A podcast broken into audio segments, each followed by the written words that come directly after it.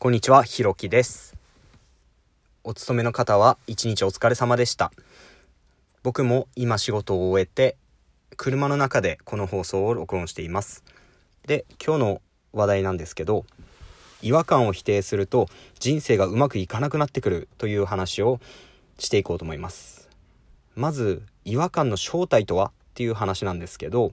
結論から言うと現在の道徳や常識とのギャップなんですよね。で、道徳や常識ってどうやって形成されていくかっていうと、過去の体験の積み重ねだと思うんですよね。だから道徳や常識に従うべきっていうのは、それが今後も通用する見通しが明確に立っている場合に限られると思うんですよ。で、今って変化が激しい時代って言われていますよね。これまでになかった新しいサービスとかビジネスが僕らの目の前に現れる機会っていうのが今後もめちゃくちゃ増えてくるはずなんですよ。要するに見通しが全然立たない時代になってきてると思うんです。で、そんな時代に違和感に無条件で拒否反応を示す状態でいるとどうなるかっていうと、どんどん時代に取り起こされて居場所がなくなっていくと思うんですよ。例えば情報ビジネス、これは手元に何も残らないし高額だしうさんくさいって思ってる人も中にはいると思うんですけど、最近は情報とか、あとはエンタメとか、あとはそうですね、作業の代行とか形のないサービス、手元に何も残らないサービスの価値が上がってきていますよね。で、それとは反対に食べ物とか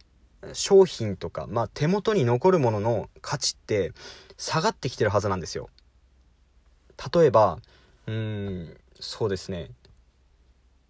最近では貧困の人の方が肥満な人の割合が多いらしいんですよ。要するにジャンクな食べ物ってものすごい安く提供されているんですよ。だから食べ物に困ってる時代ではなくて、物が溢れてる時代なんですよ。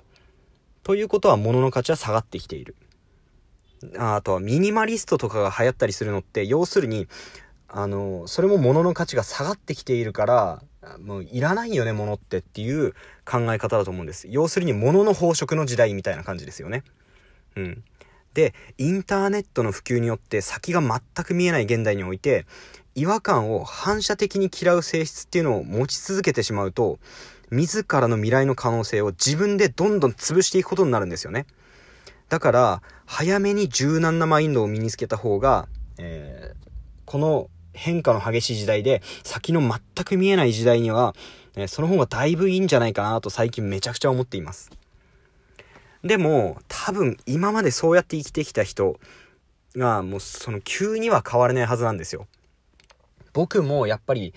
否定的な、反応っていうのを無意識のうちにしちゃってることが多かったんですよね。やっぱり未だに反射的に否定したくなる時ってたくさんあるんですよ。でもそういう時は一度理性でぐっとこらえて、なるほどこういうやり方もあるんだなぐらいでとどめていくと良さそうです。いい悪いの判断をしないんですよ。それをこれは悪いものだと決めつけてしまうと、その先の自分の首を絞めることになると思うんです。だからこんな感じで、判断を先送りにする、いいか悪いかじゃなくて、あ、こういう選択肢もあるんだなっていう風な捉え方をするっていう努力を続けるだけでかなり考え方が修正されるのでおすすめです。はい、では、今日は違和感を否定すると人生がうまくいかなくなってくるという話で、放送をさせてもらいました。これからも、これからそうですね、ビジネスの時間に当てられる時間だと思うので、皆さん、頑張っていきましょう。以上です。